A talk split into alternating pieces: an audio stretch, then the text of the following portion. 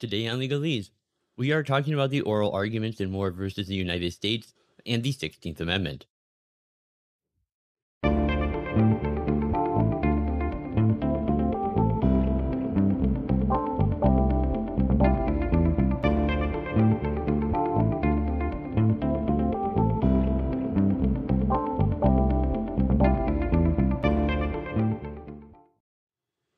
Hey, greetings everybody, and welcome back once again to Legalese.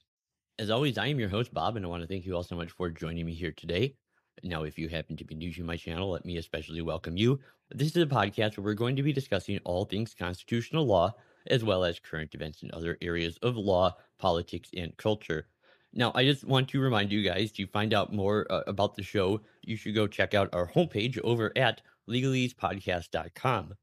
And if you want to stay up to date whenever I put out new content, uh, I do videos on YouTube uh, as well as like an audio only podcast on Spotify. I do uh, articles over on Substack. And if you go to legaleseshow.com and sign up for my newsletter, you will get notifications whenever I post any new content anywhere, wherever it is. All right. So let's just jump right in here. So today, as I said, we are going to be discussing Moore versus United States. Uh, now, we discussed this case back in October when it was added to the Supreme Court's roster for this term.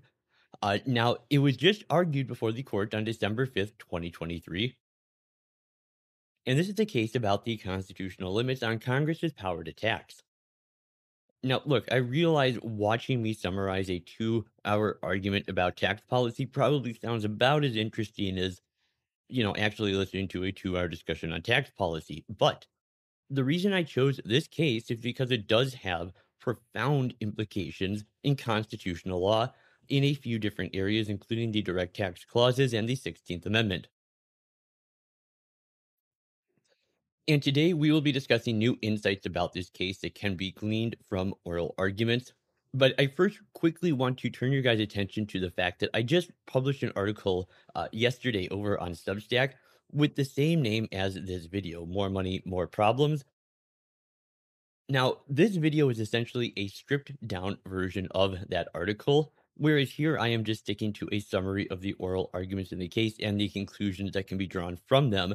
This article covers all of that, along with a comprehensive analysis of the case background, as well as a comprehensive look at several possible outcomes in this case.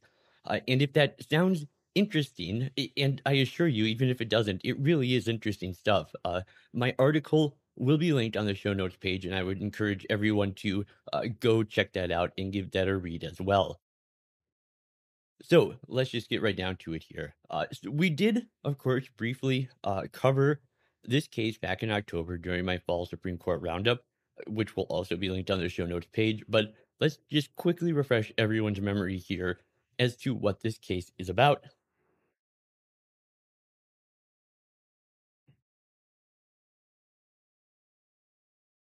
So, the question presented in the case that the court will be answering is whether the 16th Amendment authorizes Congress to tax unrealized sums without apportionment among the states. And this is a case about a really fundamental part of our tax system, and this is what is known as the so called realization rule.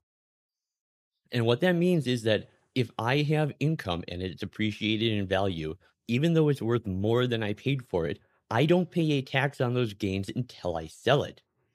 And the question is whether Congress does things that way because of a policy choice that they are free to change or revise at their discretion, or do they do it this way because the Constitution requires it? So, in other words, when the 16th Amendment says that Congress could tax income was the 16th Amendment saying income means realized income from a sale, or does it merely mean appreciated income from a rising valuation? And that is the question at the heart of Moore v. United States. Now, in 1920, in the case of Eisner v. Macomber, which would have just been seven years after the 16th Amendment was ratified, the Supreme Court would hold that for the purposes of the 16th Amendment, income needed to be realized to be taxable. Now, while the court has never overruled their holding in Macomber, their subsequent 16th Amendment cases have gradually distanced themselves from applying the realization rule. And what is significant about Moore is that here is the court is being asked to uh, very uh, intentionally and specifically reaffirm that idea. And this really is such an important case because a great deal of the US tax system is based upon the unspoken and unproven assumption that realization is not always a constitutional requirement. And the fact is, there are a lot of provisions that would potentially have to be reconsidered or just outright abandoned if the court rules in favor for the petitioner, depending on how broad that ruling is. Now, the reason this issue is coming up now actually goes back to uh, August of 2022 when President Joe Biden as part of bu- budget negotiations, proposed a tax on people with more than $100 million worth of wealth. And the basic idea was that if they had appreciated stock, they'd pay tax on the appreciation even without a sale. Now, this case has also gained wider implications as well because recently Congress has considered uh, taxing so called unrealized gains of wealthy individuals. Now, this position has become a staple of several leading Democrats, including uh, several in their recent presidential election runs. Uh, and this especially refers to Elizabeth Warren, as well as Bernie Sanders, who both support a wealth tax. And that's not taxing appreciation, it is an annual tax on the value of what we have. It's done kind of like how property taxes are done for homeowners, but the wealth tax would apply to all assets. And the big difference is that it would be levied by the federal government, whereas property taxes are laid by state governments, where the added complexity of apportionment is simply not a requirement on direct taxes. Now, this all raises another obvious question that has been completely overlooked by corporate media uh, and by uh, politicians, including some of the ones I just named, who have taken an interest in the outcome of this case. And that question is Is this case even a good vehicle to decide those larger issues? Now, for reasons I'm going to explain, I think the answer is an emphatic no. The big thing is that that would require a straightforward case whose only concern is taxing appreciated income without a sale. But this case doesn't quite present that. Now, while I would contend that in this case the petitioners present a much stronger argument, uh, the fact is that any honest appraisal of this case will have to concede that because of the additional complexities of the case, both sides do have some valid legal and historical evidence for their particular arguments. However, something that came out during oral arguments was that the court seems to be leaning towards the conclusion that Congress does not have the power to tax unrealized income, while simultaneously leaning towards a more narrow conclusion that would completely sidestep answering the constitutionality of the realization rule altogether. So the key point here is that the taxpayers in this case owned shares in a foreign company organized in India. That company had profits, and the petitioner's property, which is the stocks they had, appreciated in value. Now, these are stocks that they have held for many years, but because of an international tax reform, Congress said, you know what? We're going to be taxing shareholders on earnings of the company. But here's the rub. The way they're doing it is not a tax on the appreciation of the stock per se. It is actually a tax on the earnings of the company. So if you ask yourself, did someone realize gains here? Well, the answer is yes, the corporation did. The corporation did have a realization of income. And so the real question here in this case is can the realization of the company be attributed to the owner? So really, it's not necessarily that they are taxing the owner on its appreciation as much as they are taxing the owner on realized gains of the entity that it owns. And that is an entirely different issue. And this is why this case, I believe, is not going to give a good answer to the larger questions about whether unrealized gains can be taxed because Congress said uh, basically, we're not going to do that anymore. We're going to tax these earnings when these companies earn them at a reduced rate. However, they threw in this extra little hitch that, you know, they said, but since we haven't been doing that before, we will have a one time transition tax on the earnings that haven't been taxed and haven't been brought back.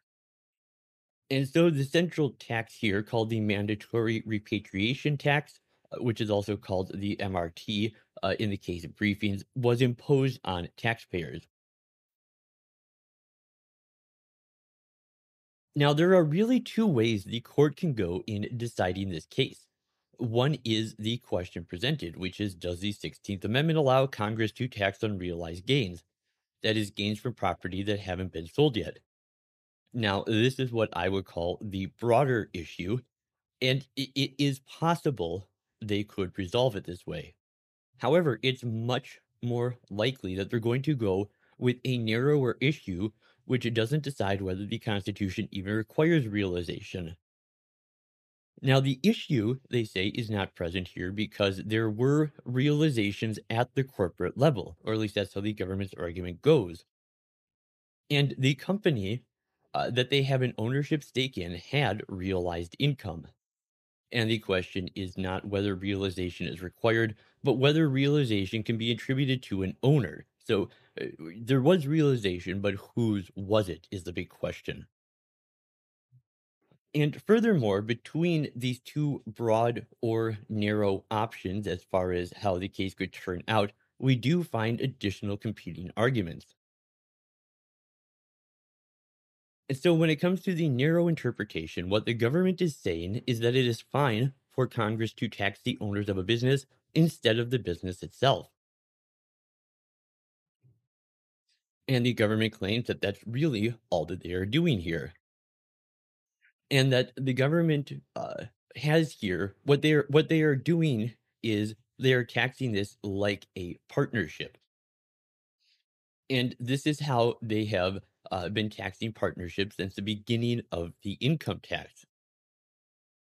And i would say that that is the best argument the government has here is that they are taxing this the way they would tax a partnership.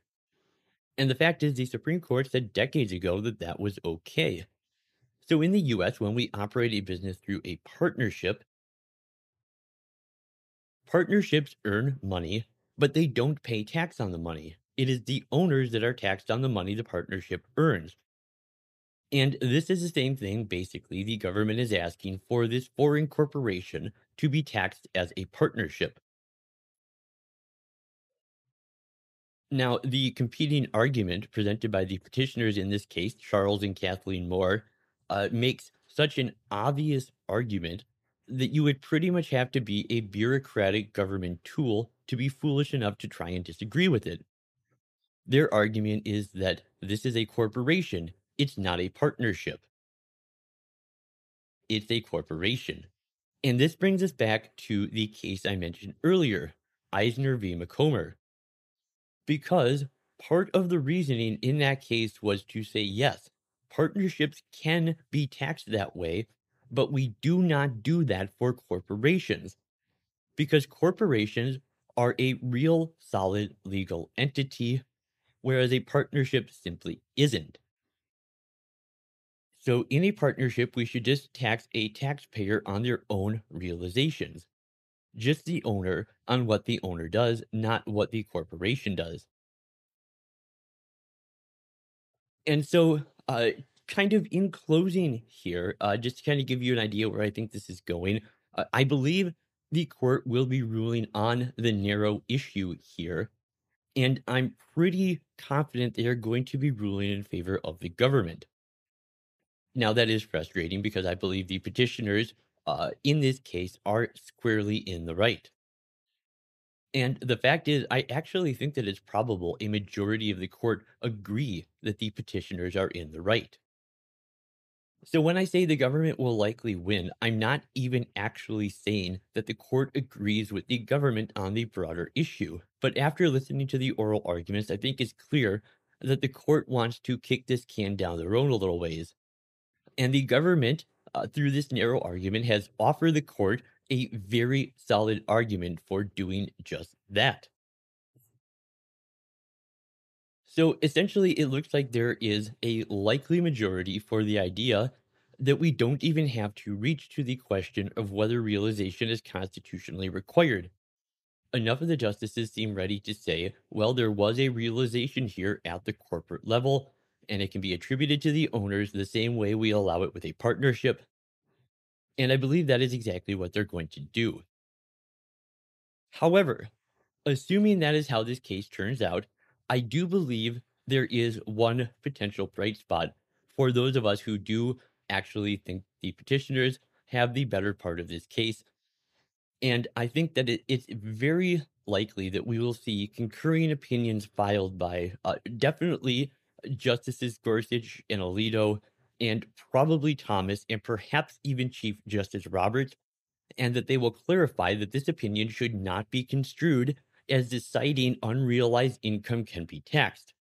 They will essentially say that they await a case that will allow them to properly consider that issue, that they believe there are some serious questions about the validity of such a finding about realization, and that this court is ready to address that in a future case.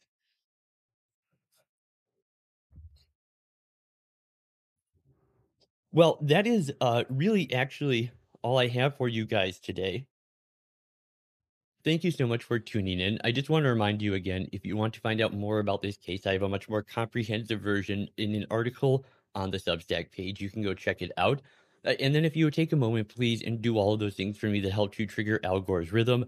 Uh, you know, if you liked the video, hit like. If you disliked, hit dislike. Leave me a comment. Let me know what you thought about the video. Um, and yeah, that's really all I have. And so uh, until next time, this has been Bob uh, for Legalese talking about Moore v United States, and of course, as always, Carthago delenda est.